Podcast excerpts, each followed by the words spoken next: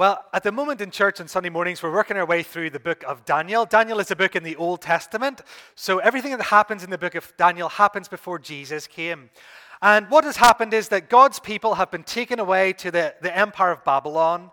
They've been disciplined by the Lord, they've been taken away from the land. And in the land, we meet a number of characters who stand for God. So we've had Daniel, who stood for God in chapter 1. He wasn't going to eat the, the meat from the king's table.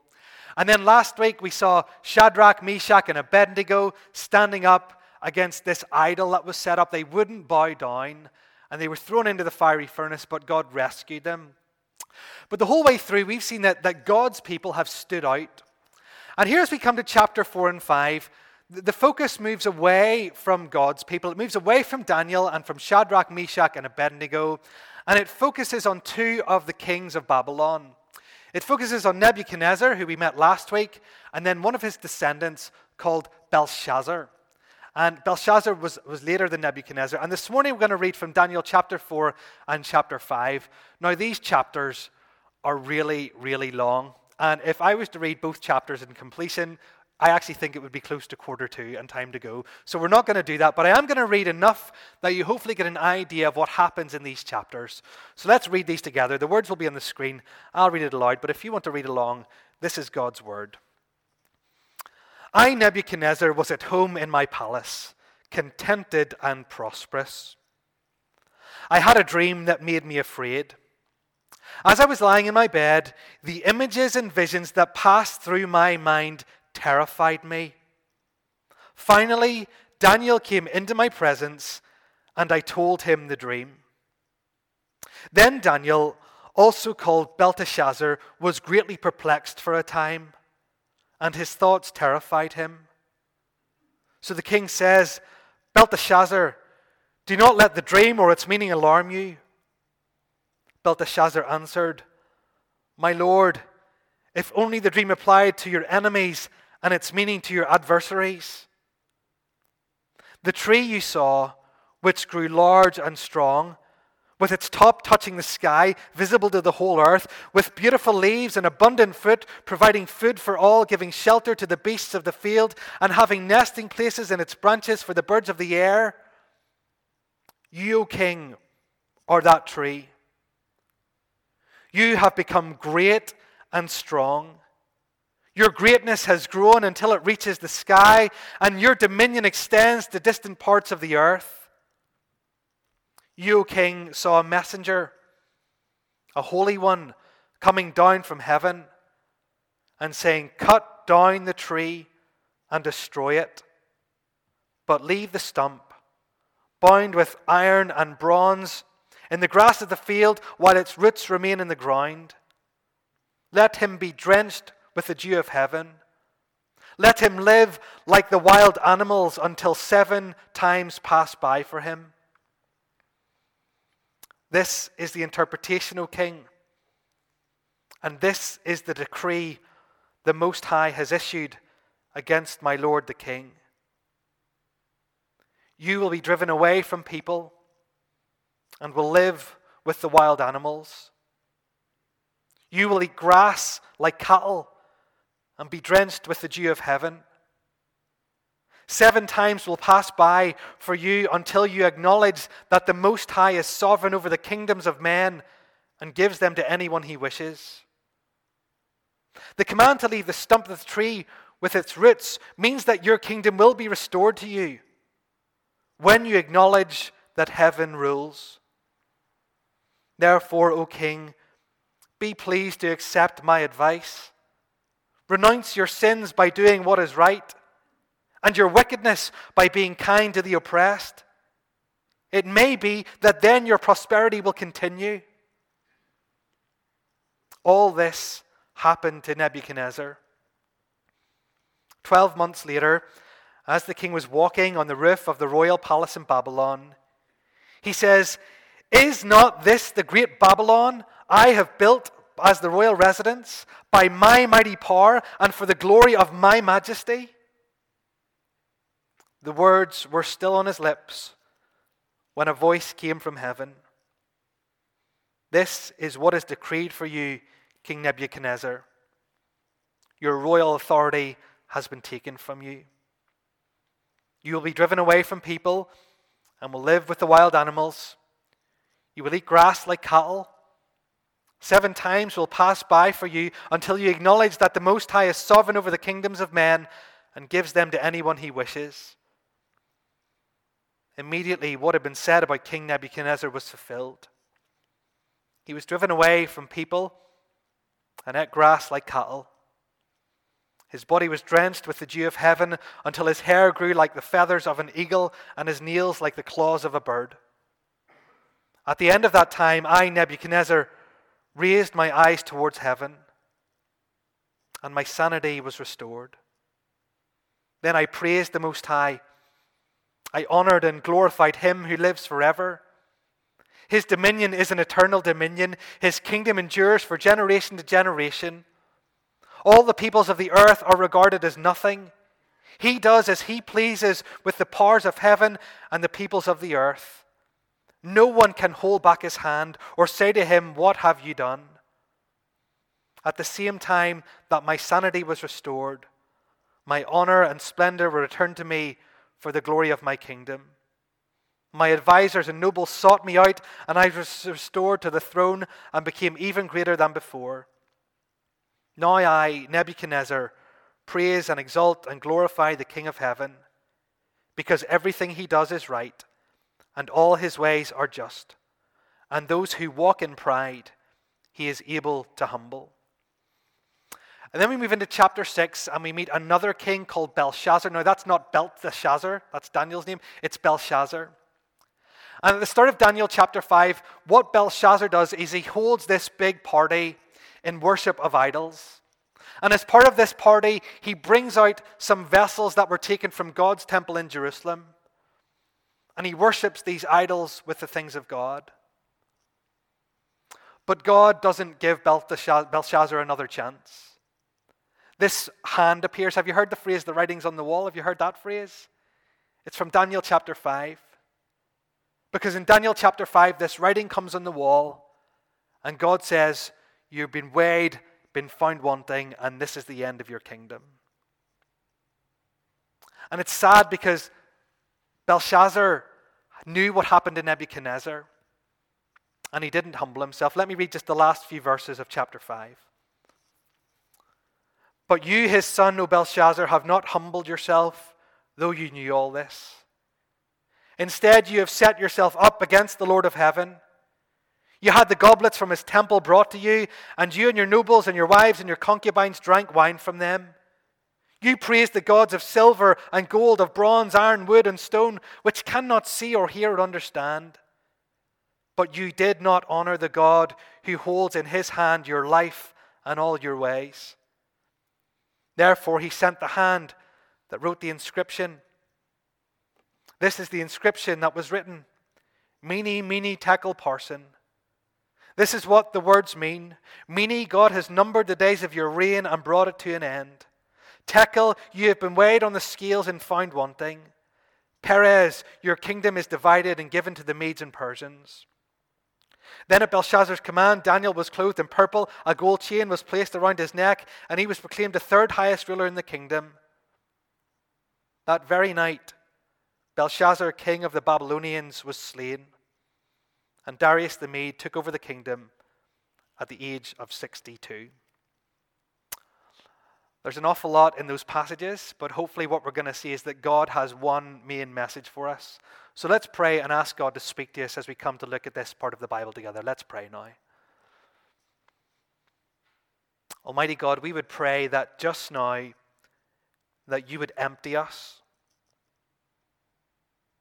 Empty us of all that prevents us from hearing what you want us to hear. Empty us of our preconceptions Empty us of our preoccupations. Empty us of our prejudices. Empty us just now, Lord, that our ears and minds and hearts might be ready to hear your word and to be filled with it. Speak your truth to us just now through your word as it's preached. We pray in Jesus' name. Amen. This is going to sound like a bit of a riddle, but it's not a riddle. It's from a book. The, the East Belfast genius C.S. Lewis, he said this. Have a look on the screen. It says, There is one vice of which no person in the world is free, which everyone in the world loathes when they see it in others, and which hardly any people imagine they are guilty of.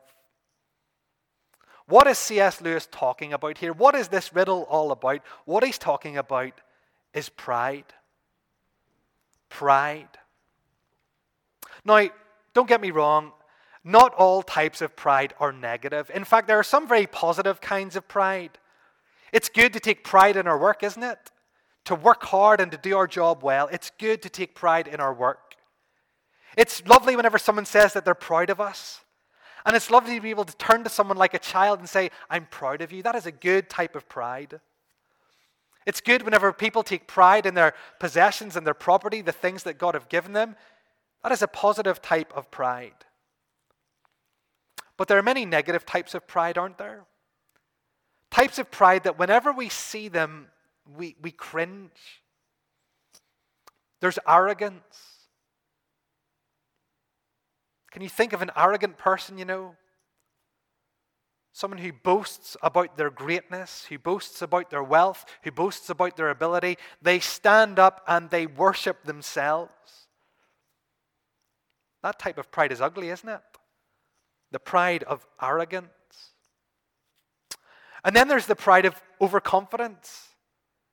Those people who just think that they are the best at absolutely everything and they'll tell you outright how fantastic they are. They're so overconfident. And that pride, when we see it, it's, it's uncomfortable, isn't it? And then there's the pride of smugness. Smug people who, who look down on others.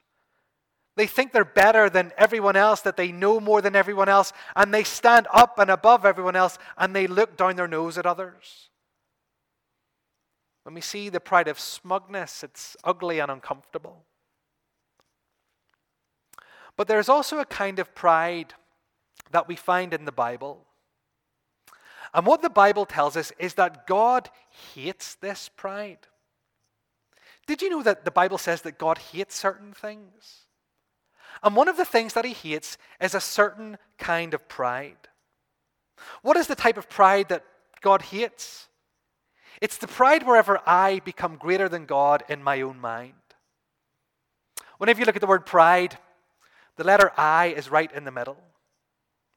And the pride that God hates is whenever I exalt myself above Him, whenever I think I know better than Him, whenever I think I'm more important than Him, Whenever I place myself higher than Him, that is the type of pride that God hates.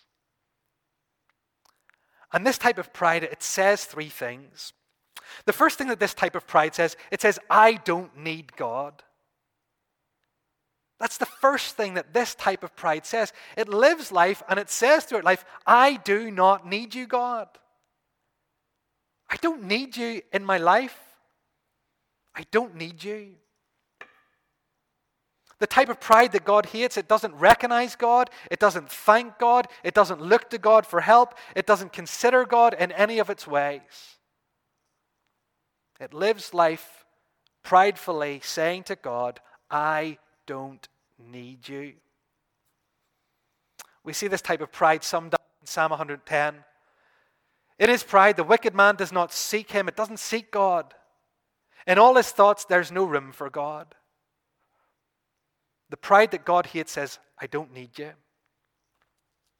Another thing that this type of pride might say is, I'm, it's not only that I don't need you, God, but I am actually against you, God.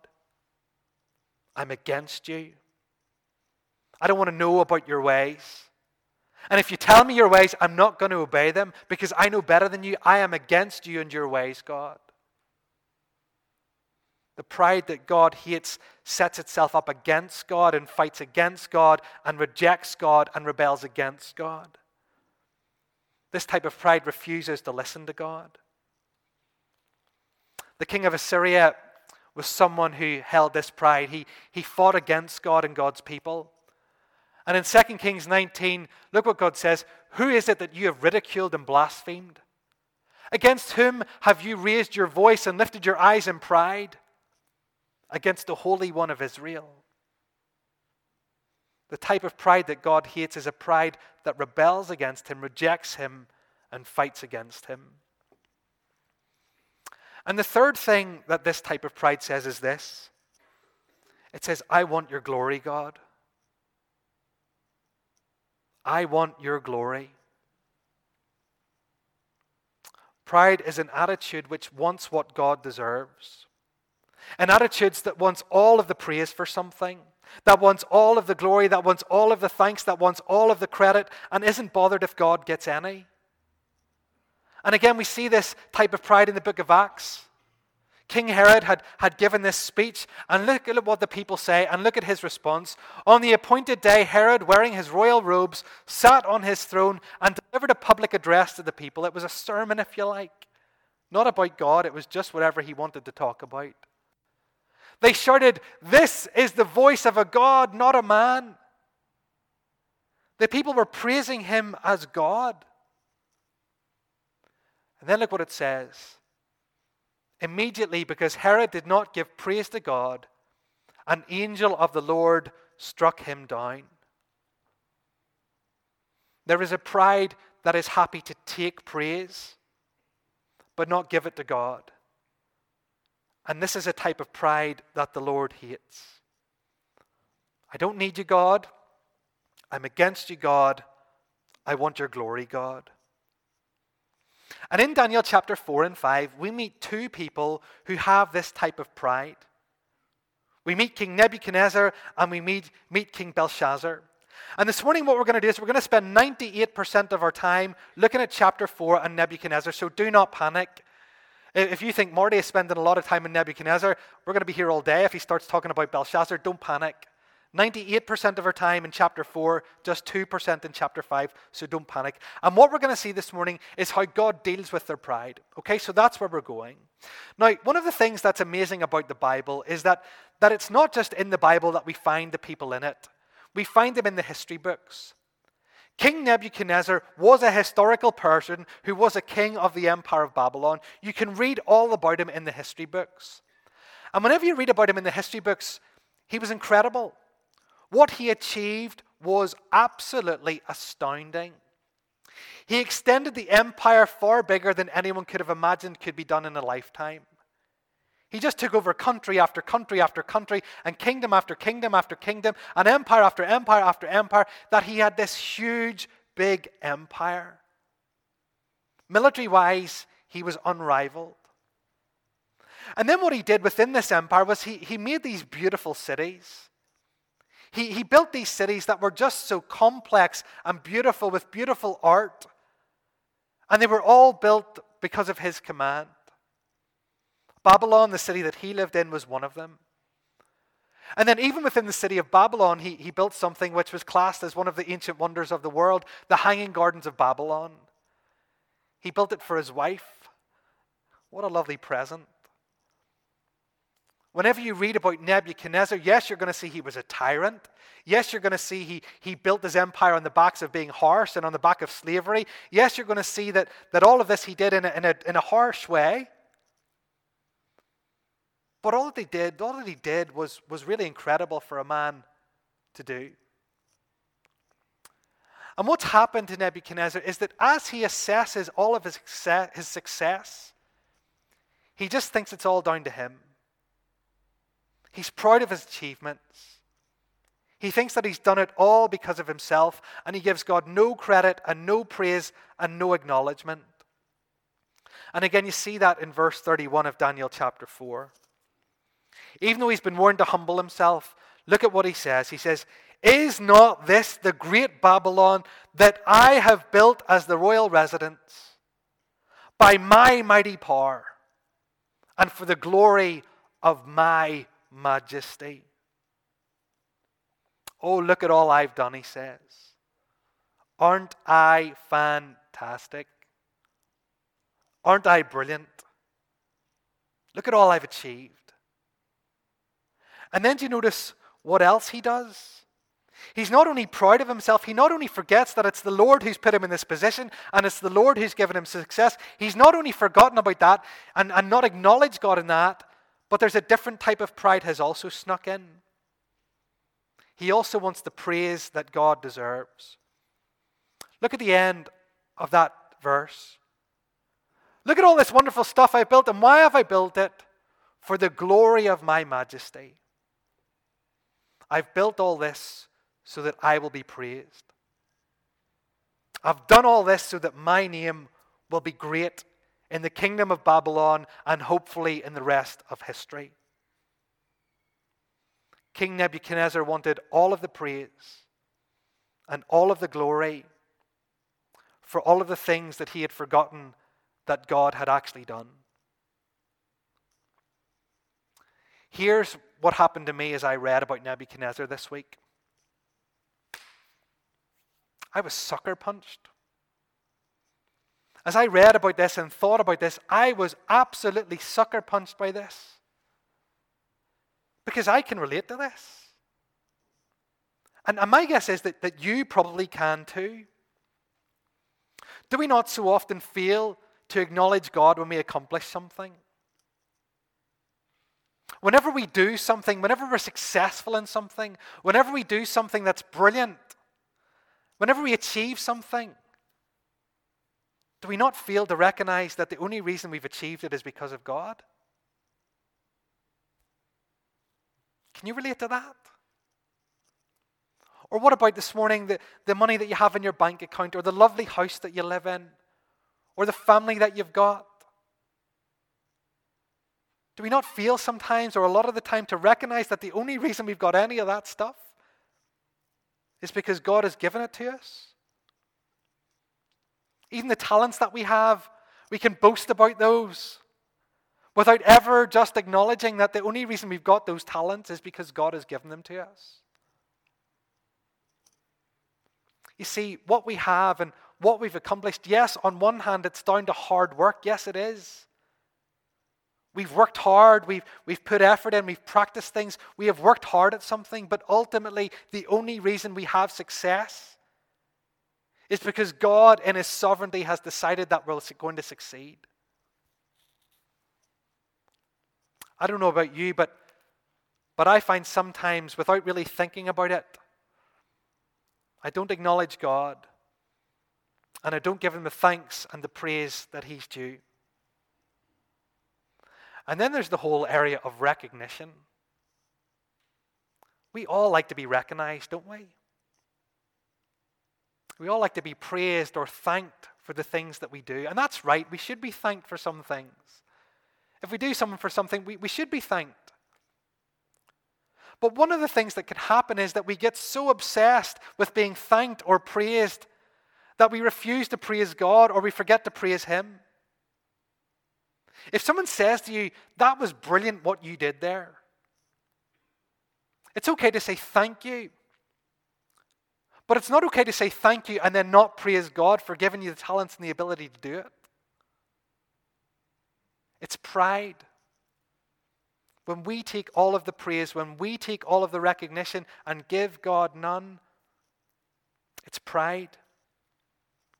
It's doing the thing that Nebuchadnezzar did. Nebuchadnezzar was a successful man and he was proud about it. And he didn't acknowledge God and he didn't praise God and he put himself above God. But what God does is he deals with Nebuchadnezzar in a very, very gracious way. Now, on the surface, you're going to be scratching your head whenever I tell you what God did and going, Gracious, Marty, that's gracious. It is. And by the end of what you see what God did, hopefully you'll see how gracious and kind it was of God. So let me just run you through what God did to deal graciously with Nebuchadnezzar. The first thing he did was that he warned Nebuchadnezzar that he was going to humble him. He told Nebuchadnezzar, Nebuchadnezzar, you are proud, and I am going to bring you low. I'm going to humble you. That's what the troubling dream was about. That's what the interpretation of Daniel was about. It was a warning to Nebuchadnezzar. God warned them in advance. He said, Nebuchadnezzar, your pride has become so great, you have not acknowledged me as the sovereign God over all things. Your pride has become so great, what I'm going to do is I'm going to bring you low. I'm going to give you the mind of an animal. You're going to go and you're going to roam the fields.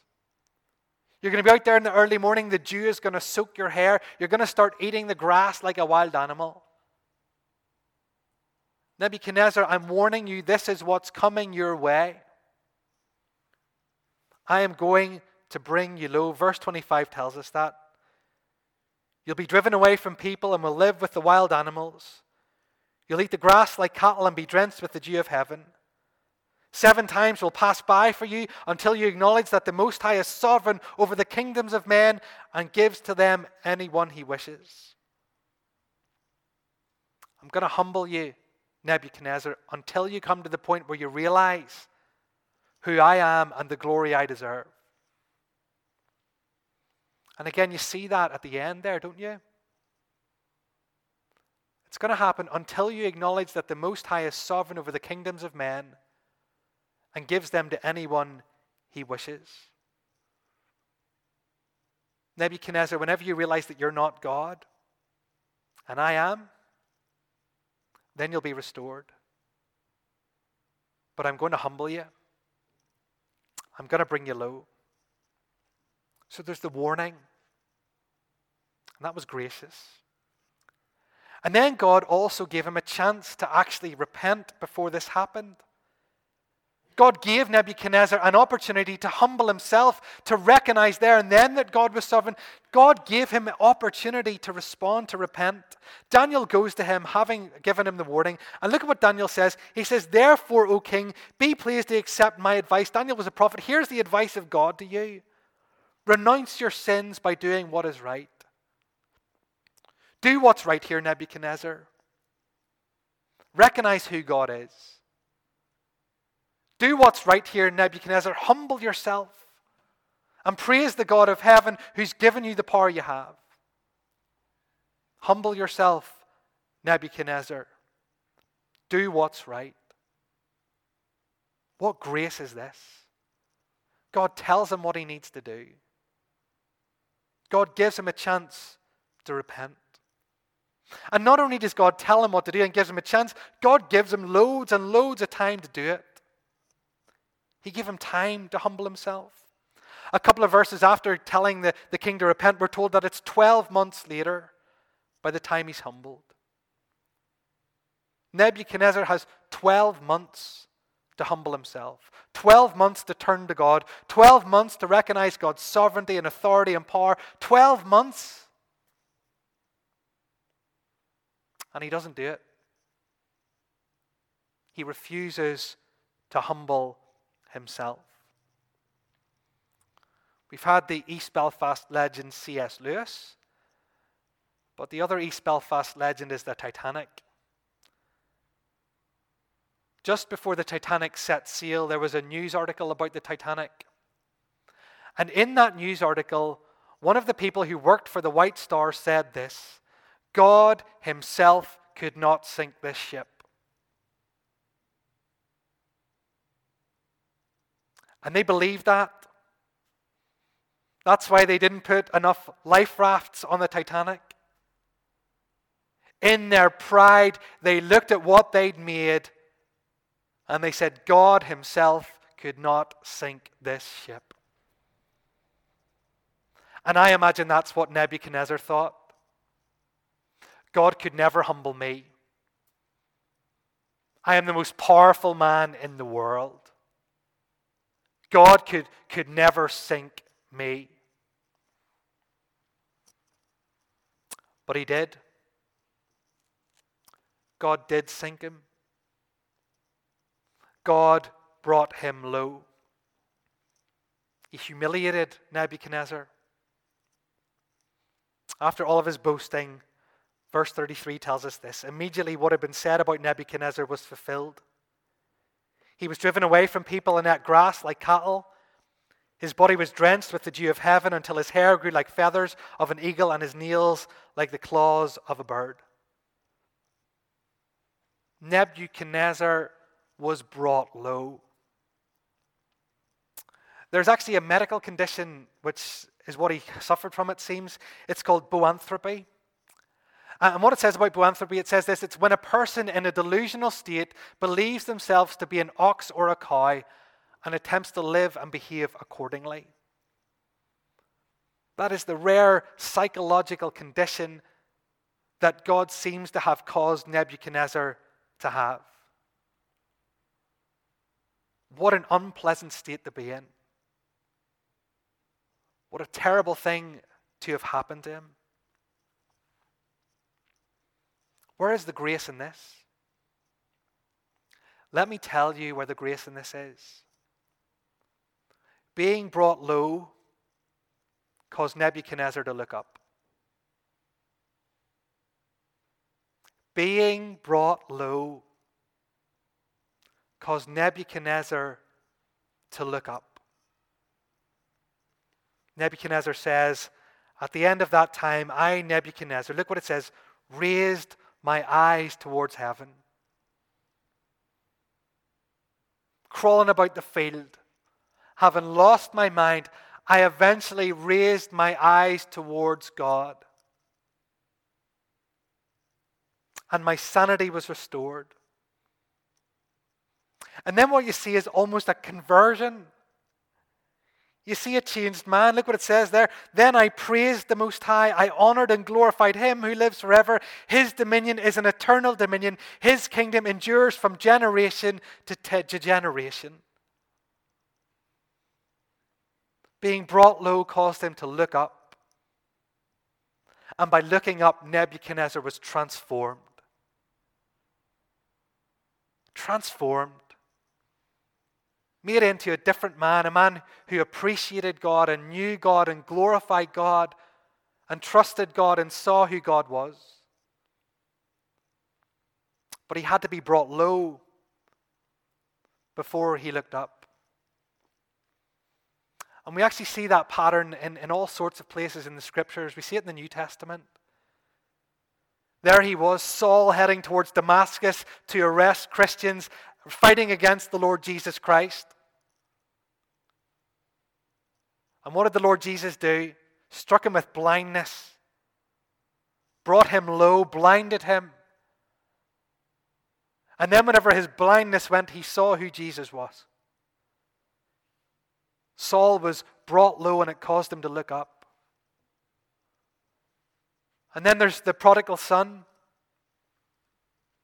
The prodigal son would never have got home if he had never been in the pigsty. Brought low before he came to his senses and ran home to his father. Being brought low caused Nebuchadnezzar to look up. These passages are a warning for us. Now, sometimes we, we hear the word warning and we think of it as a negative thing. Of course, it's not negative. If you go to a beach in South Africa and it's got a big thing saying, warning, there's sharks in the water, that's not a negative thing. That's something to help you, isn't it? That's so you don't get eaten by a shark. And these passages, they're, they're a warning to us this morning. And the warning is that, that we must be people who walk in humility before God. We're not to be proud and, and puffed up. We're to walk in humility before God. That's what 1 Peter 5, 6 and 5 and 6 says. It says, God opposes the proud, but shows favor to the humble. Humble yourselves, therefore, under God's mighty hand.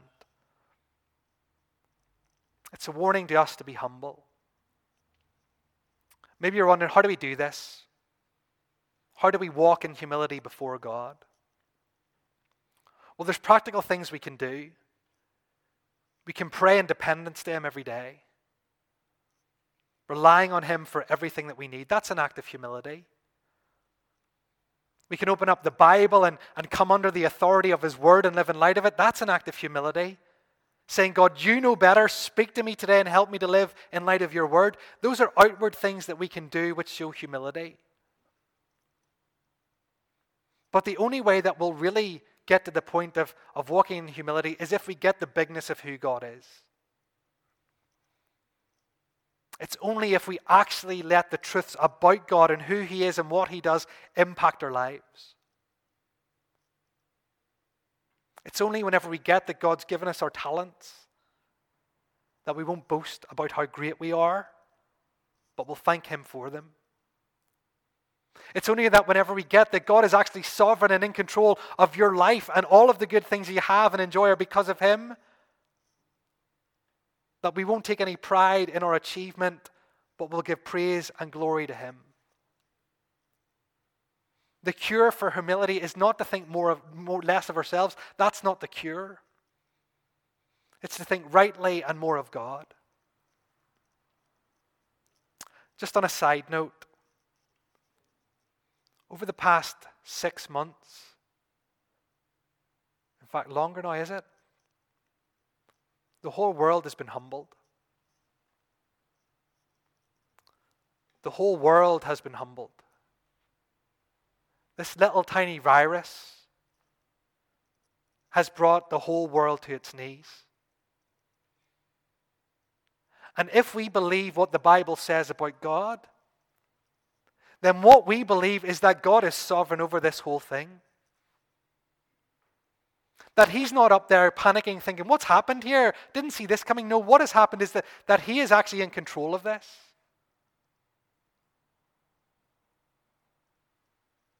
We're running about as governments and individuals, and we are clueless how to deal with this virus.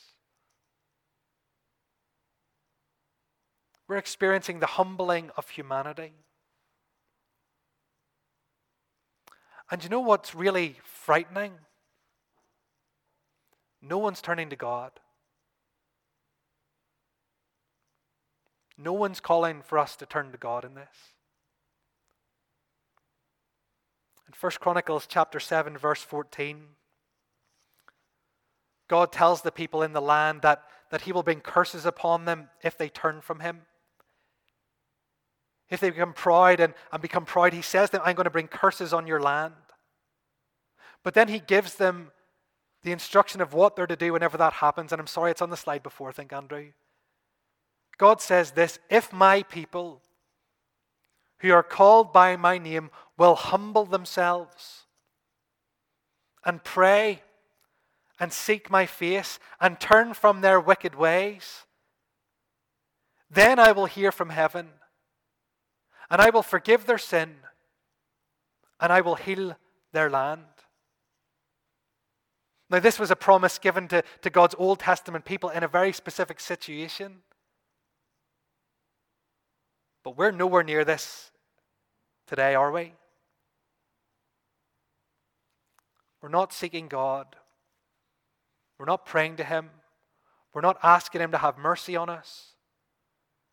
Instead, in pride, we're saying we are going to sort this out ourselves. I just don't know if God is going to bless our cure for a vaccine until we humble ourselves. He may. He may out of grace. But he might not. But let us be people who humble ourselves even if the world doesn't. Let us be the people who pray to the Lord and ask Him to bring a vaccine, to bring a cure, to, to heal our land. We have seen the humbling of society. That was very gracious of God, what He did to Nebuchadnezzar. And this morning, he gives you a gracious invitation to, to humble yourselves too. But what we see in chapter 5, which is 2%, so it's about two minutes, what we see in chapter 5 is that Belshazzar did not get another opportunity. Belshazzar knew what happened to Nebuchadnezzar, and Belshazzar lifted up himself in pride and went against God. He mocked God by taking the, the, the vessels and toasting other gods with them. And in his pride, God simply judged him. He was punished, his reign was taken to an end, and he was killed in battle when the Persians came. The example of Nebuchadnezzar was meant to be enough for him, but he didn't turn from his pride. You know that as your minister, I love you. Genuinely mean that. I love each of you. I, I care about you deeply. And it's because I care about you that I, that I need to say this to you. There are some of you here this morning, and your pride is the thing that is leading you to hell. And what I mean by that is this is that you have been told the gospel. You've been told the great and wonderful, amazing news that Jesus has come to forgive your sins. You've been told the incredible news that God, out of love for you, sent his Son to die for you. And that all you need to do to be saved is to turn to Jesus and turn from your sin. It's that simple. Here's the gift of forgiveness, God says, and I am offering it to you because you can't save yourself. And God says, all you have to do is take it, receive it, take it as your own. But some of you this morning, in your pride, are saying no to that gift.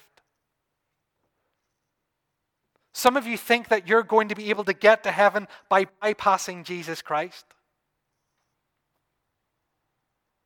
What pride you have. Jesus said, I am the way and the truth and the life, and no one comes to the Father except through me. But in pride, you're saying, Well, well, I can get there without you, Jesus.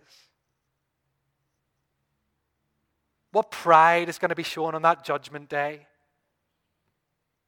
When you stand before God and He says, What did you do with my son? And you say, I rejected him because look at my righteousness, God. What pride you will have on that day. Some of you here this morning, it is your pride that is getting in the way of you turning to Christ. You're too proud to accept the vaccine for your sin. And for me, as your minister, that is heartbreaking. It's heartbreaking. Heartbreaking. Oh, and this morning, would you just ditch your pride? Would you let go of it? Would you walk on the road of humility this morning? Would you come to Jesus Christ this morning and say to him, Lord Jesus, I come with all of my sin. I come with all of my shame. I come with all of my pride. And I give it to you this morning, Jesus. Forgive me. Save me. Cleanse me. I know I can't save myself, and I'm sorry that I've been trying. Save me this morning, Lord Jesus. Maybe this morning you could use the words of the great hymn, Rock of Ages. Nothing in my hand I bring Simply to your cross I cling. Naked come to you for dress, helpless look to you for grace. Vile I to the fountain fly. Wash me, Saviour, or I die. Let's pray together. Sovereign God, we confess this morning that all too often we are guilty of the sin of pride. Often we think of ourselves more highly than we should. Often we think of ourselves as being more important and greater than you in our lives. All too often we take all of the praise and give you none. Oh Lord, forgive us this morning. Forgive us for trying to live life without you. Forgive us for failing to acknowledge you. Forgive us whenever we don't give you the praise that you deserve.